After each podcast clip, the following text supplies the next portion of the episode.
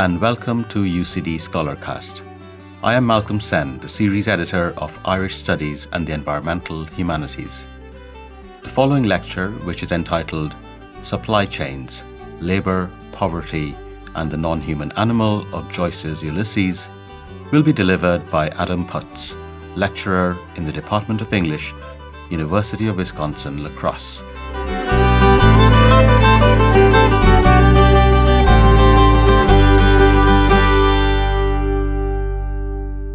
Supply chains, labor, poverty, and the non human animal of Joyce's Ulysses. McNow? Oh, there you are, Mr. Bloom said, turning from the fire. Milk for the pussins, he said. Mirknow, the cat cried. Afraid of the chickens she is, he said mockingly. Afraid of the chook chooks. I never saw such a stupid pussins as the pussins. Mercur now, the cat said loudly. This is the first of Leopold Bloom's many conversations in Ulysses, a novel that ends with an emphatic, affirmative recollection of a conversation his wife, Molly's, Yes, I said yes, I will, yes. But Joyce relies in this chat between Bloom and his cat on a far humbler literary device than epiphora, onomatopoeia.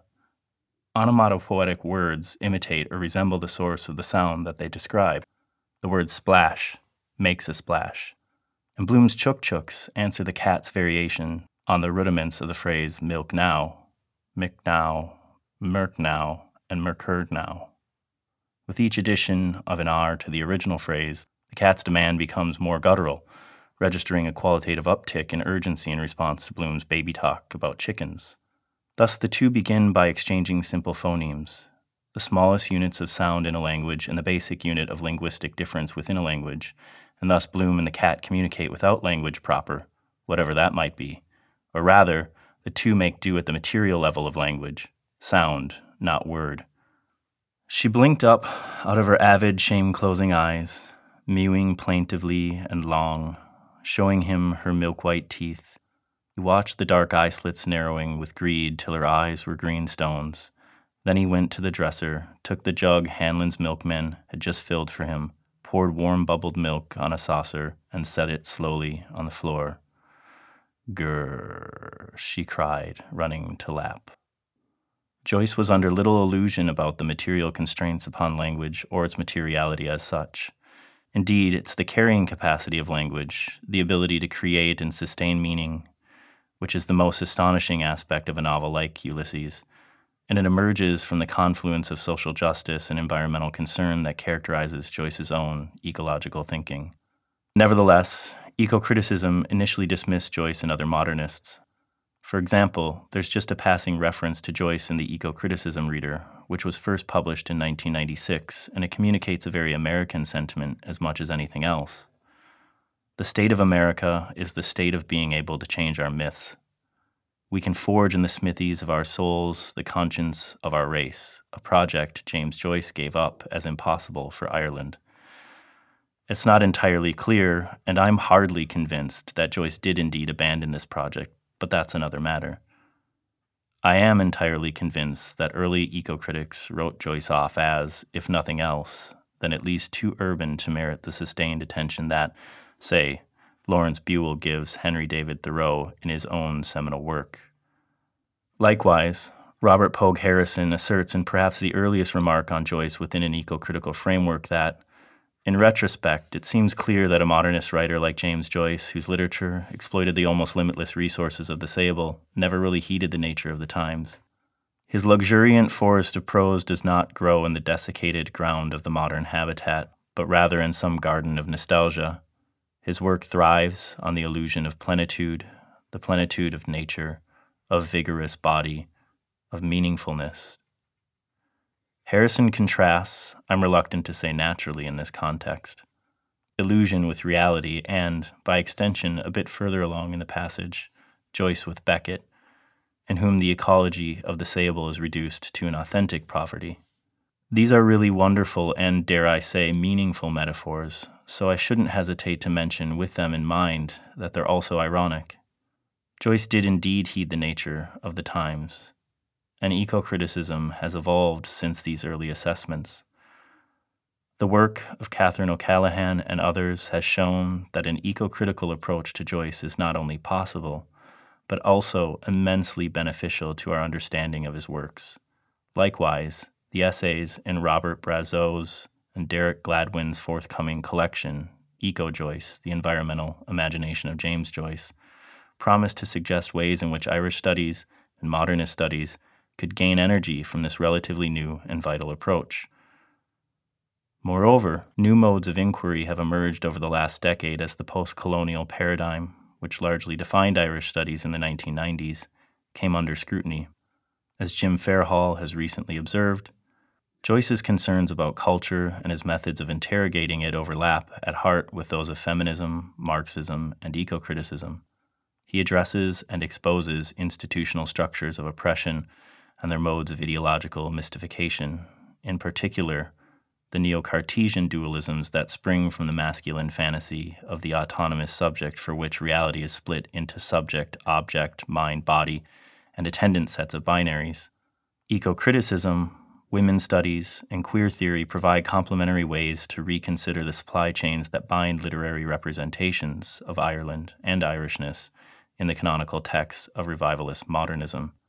Joyce's works are filled with reflections upon the built environments of Dublin, these spaces of both labor and poverty.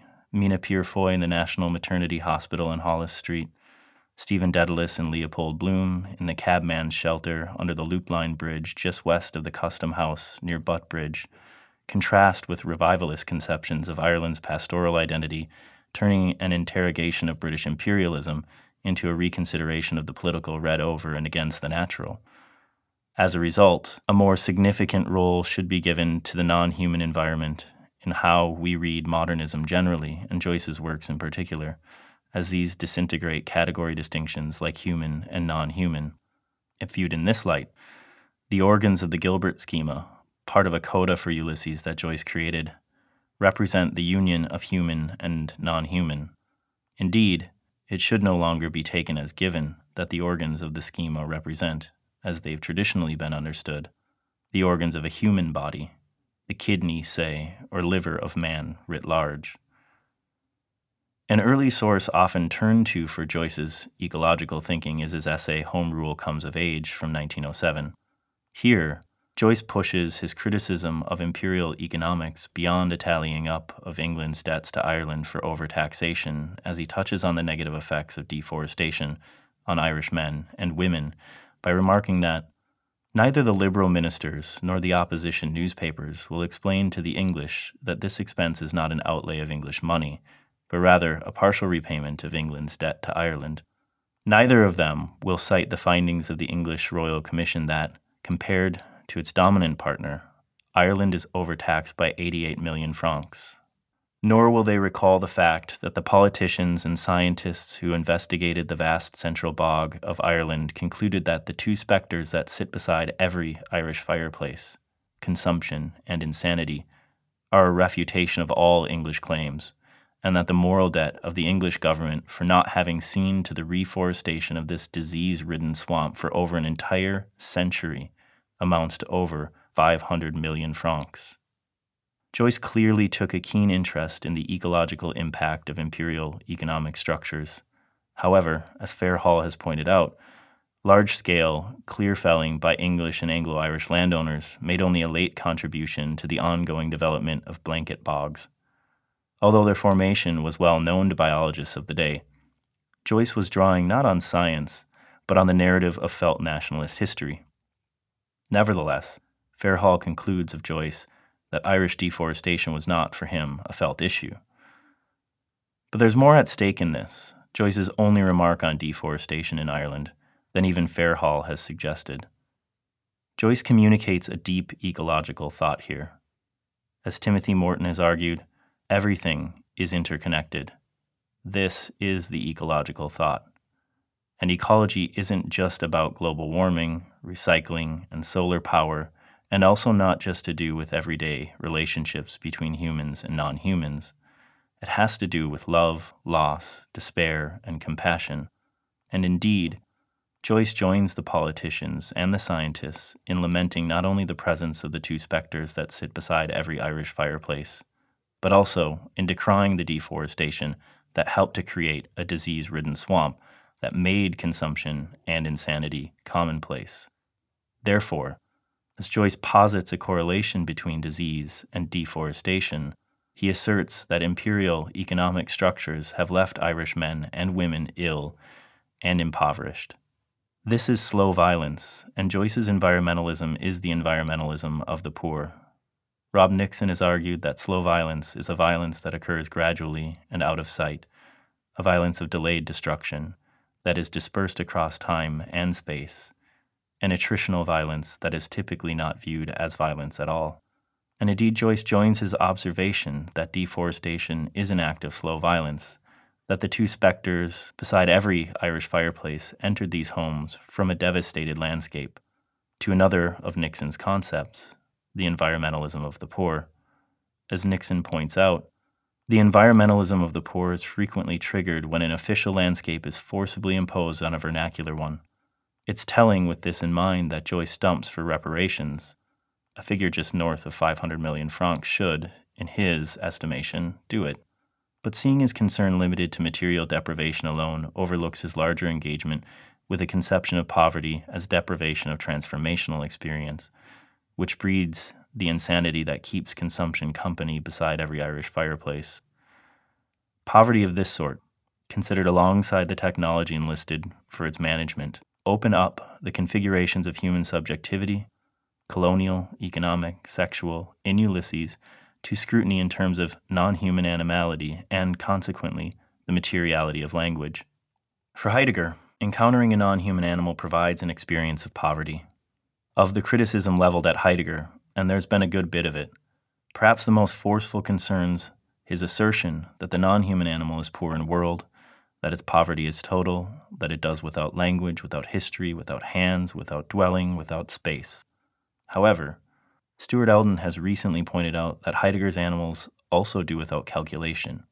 This is the sole positive accreditation of animals for Heidegger, and although it is therefore clear that Heidegger takes a number of examples to make what appears to be a series of rigid distinctions, the lack of calculation becomes important given the critique of technology inflecting it. For Heidegger, the human animal, understood traditionally as the rational animal, is the animal that calculates, plans, turns to beings as objects, represents what is objective, and orders it. In other words, Elden concludes, a distinction from animals becomes a way of ordering, regulating, controlling, and exploiting them. None of this amounts to a good thing, not for us, and certainly not for our non human others.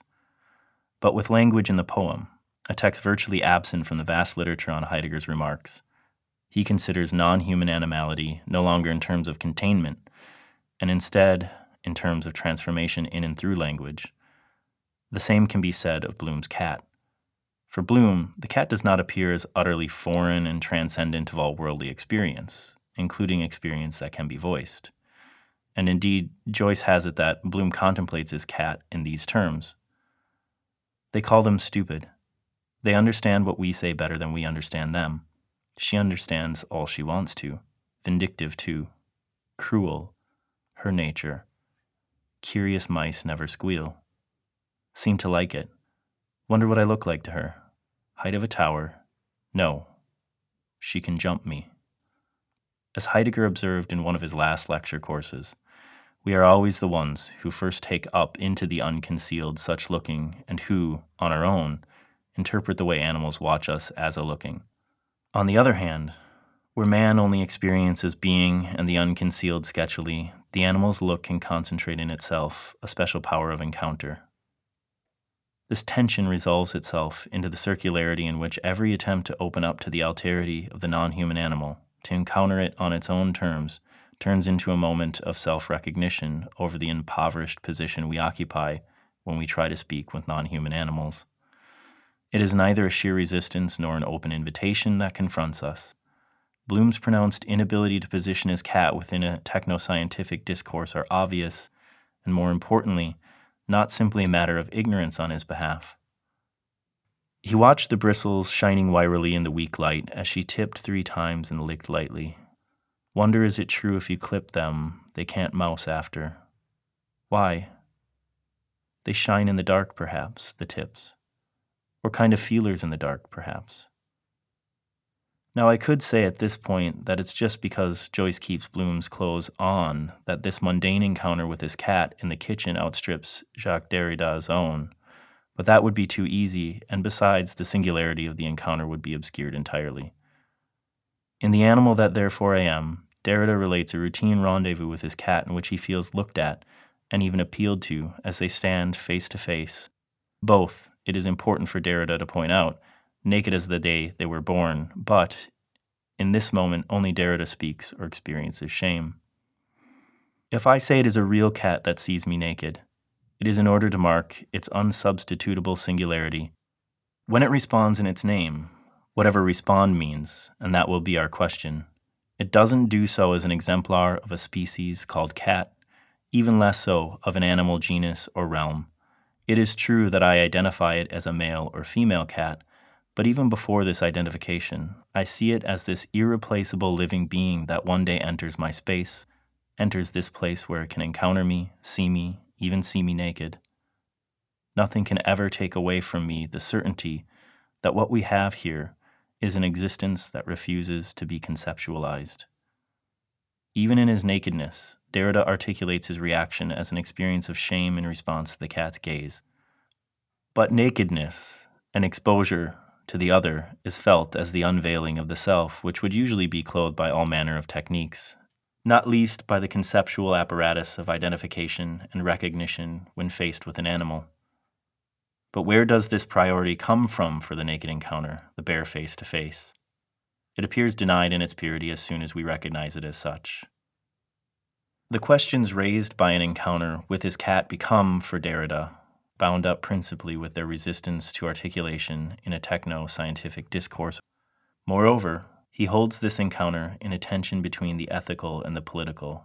But this distinction has nothing to do with the division between private and public spheres and nothing to do with the cat as intruder.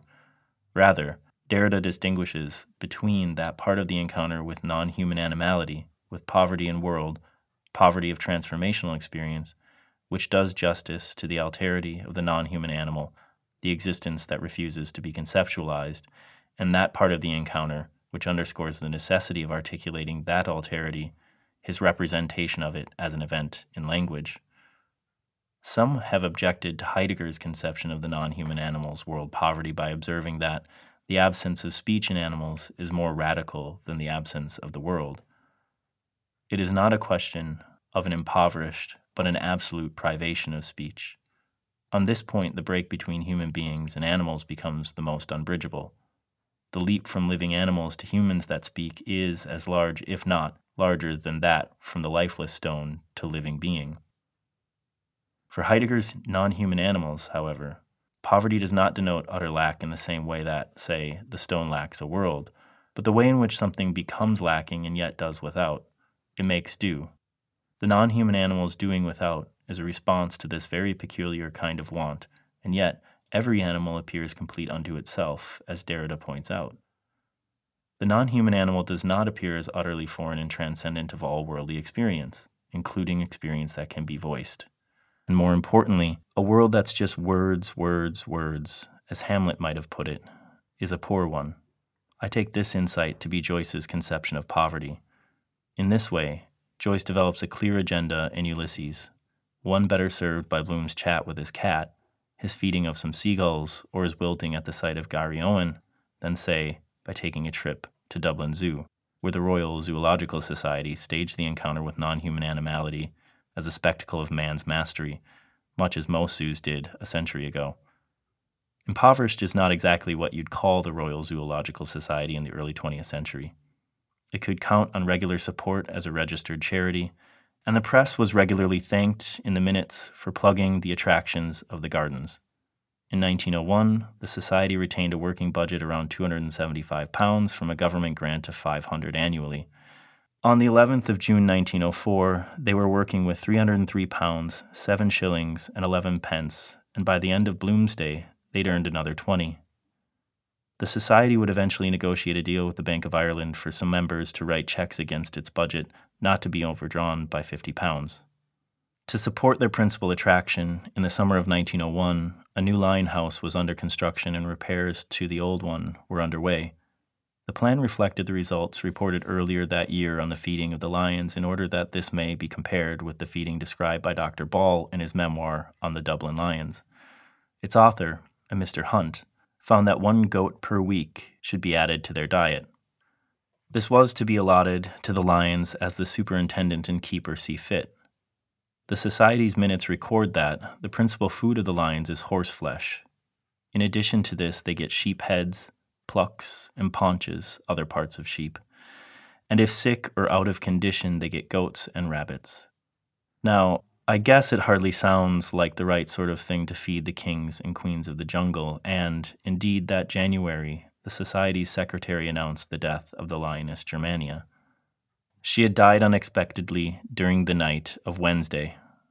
He also informed the council that a careful post mortem examination, which he had made, revealed the fact that death was due to peritonitis, an inflammation of the peritoneum, the thin tissue that lines the inner wall of the abdomen and covers most of the abdominal organs, following upon a rupture of the stomach. The post mortem also revealed that she was carrying four fertilized ova.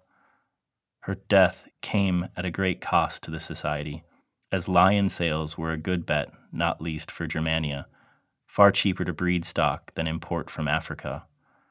Only one estimate, Sutton and Co., respecting the carriage of the lions from Rhodesia, the cost of the voyage from Cape Town alone to be 52. Their budget that day was 251 pounds and 10 shillings, as this was considered beyond the society's means. The secretary was instructed to inform the colonial undersecretary of the fact and thank Mr. Secretary Lyttelton for his kind consideration.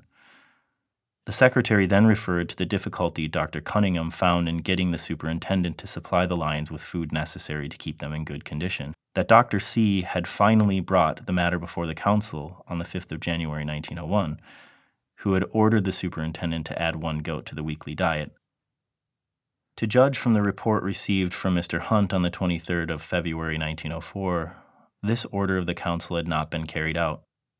At the suggestion of the honorary officers, Mr. Hunt was summoned before the Council and was reprimanded by the chairman for disobeying the Council's order. Mr. Hunt was informed that if he found it impossible to carry out the Council's instructions, he was to report the matter at once to the Secretary. But word on acquisitions was often logged in the Society's minutes next to notes like, letter of thanks sent to Mr. Charles Allen, who was veterinary surgeon solicited for advice on the gardens and the treatment of sick animals, specifically the giraffe. In the three years since upping the lion's diet by a goat, nothing had happened, prompting the defensive Mr. Hunt to declare that I am of the opinion that the carnivora are always in fair good health and condition. I have no doubt that a few goats now and again, when they can be had, would be good for them. But the lions were getting sick. Germania was dead, and yet it's rather clear why. Despite Hunt's report and unjustified reprimand, the society never met the increased quota. Quite simply, 52 goats a year were difficult to come by in Dublin, and that's a lot of goats to bring into town, meaning that, more often than not, the lions ate meat donated by Dubliners with no use for, say, an ailing dray horse the donation of which earned John Parker and Sons, to take just one example, honorary membership in the society.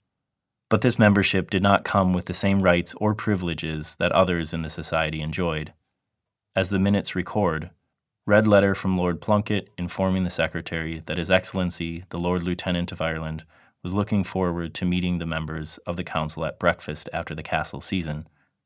With the construction of Haughton House, the society entertained society. Once a year, the members of the council have the privilege of inviting their lady friends to breakfast in the gardens. And on Saturday morning last, a most inviting repast was prepared in the Haughton House, which was partaken of by a large number of guests, who afterwards strolled round the gardens, and amused themselves watching the animals and enjoying the sunlight and fresh morning air. Some even ventured on the elephant, who is kept in admirable control by her keeper, and seems rather to enjoy carrying a load of passengers on her broad back. The monkeys on these occasions have especially good time. Indeed, they get almost a surfeit of good things, it is to be hoped, without bad effects, to their digestive organs. But these events put the ladies on the refreshment committee in contact with the help.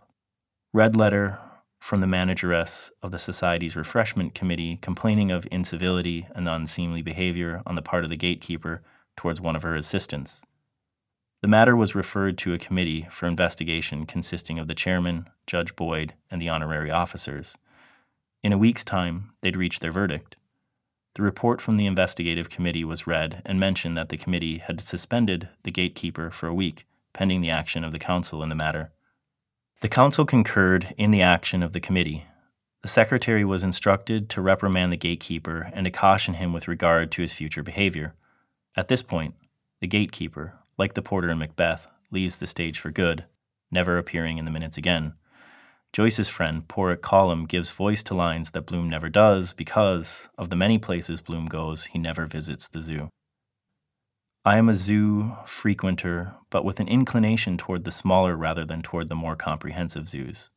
I am glad there are mammoth ones in New York, in London, in Paris, in Antwerp, in Hamburg, but the zoo in Dublin, which recommends itself as a place for rational and quiet minded recreation, is the type I really prefer. I enter through a lodge that is thatched, weather beaten, and old fashioned, and I immediately find myself beside creatures who look as if they had been expecting me, a look quite different from that of the animals and birds, who have to stare at millions of miscellaneous people, whose visitors are the public and not the neighbors. The peacocks and peahens and the silvery peacocks, which display themselves on the lawn as I enter, come straight to me with an obvious anxiety that I should not overlook them. Colum, like Joyce, does not displace the anthropocentric circularity of an encounter with the non human animal in and through language. Of course, the peacocks flock to him. What else do birds do? However, Colum does not himself transform here. He remains separated from, rather than dwelling with, these non human animals. He enters the zoo, a domesticated space with a thatched roof no less, to find a place for rational and quiet minded recreation, a dwelling with the self, a residence, an enclosure. But Joyce offers with Bloom an image of the human animal as a dweller with his non human counterparts. He stages Bloom's encounter with non human animality as enriching, as transforming, as exposing the self in and through language. In this way, he offers with Bloom an image of the human animal as a dweller with his non human counterparts rather than a lord over them because Bloom's encounters with non human animality are enriching only in those moments that are a bit short on world but rich in the quotidian. It's often said of folks who work on a canonical author that they work in an industry the Shakespeare industry, the Joyce industry, etc. The metaphor at play here is situated in opposition to others associated with academic labor. A field of research, say, or a discourse community, something, at any rate, a bit more pastoral or just a bit more social in connotation, whatever these metaphors might mean. Nicer, maybe. I mean, working in a discourse community sounds lovely, collaborative, a factory not so much. Teasing out further commonplaces and their connotations along these lines is not the point of my final remarks, but I hope that I might be permitted just one more metaphor associated with academic labor taking root. This one begs an important question. If eco criticism really is taking root in the Joyce industry, as recent volumes of James Joyce Quarterly and Joyce Studies Annual suggest, does this mean the Joyce industry is becoming a green industry?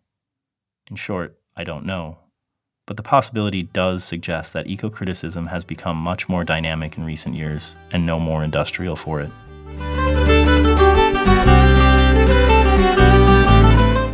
You have been listening to Adam Putz in this UCD Scholarcast as part of the series Irish Studies and the Environmental Humanities.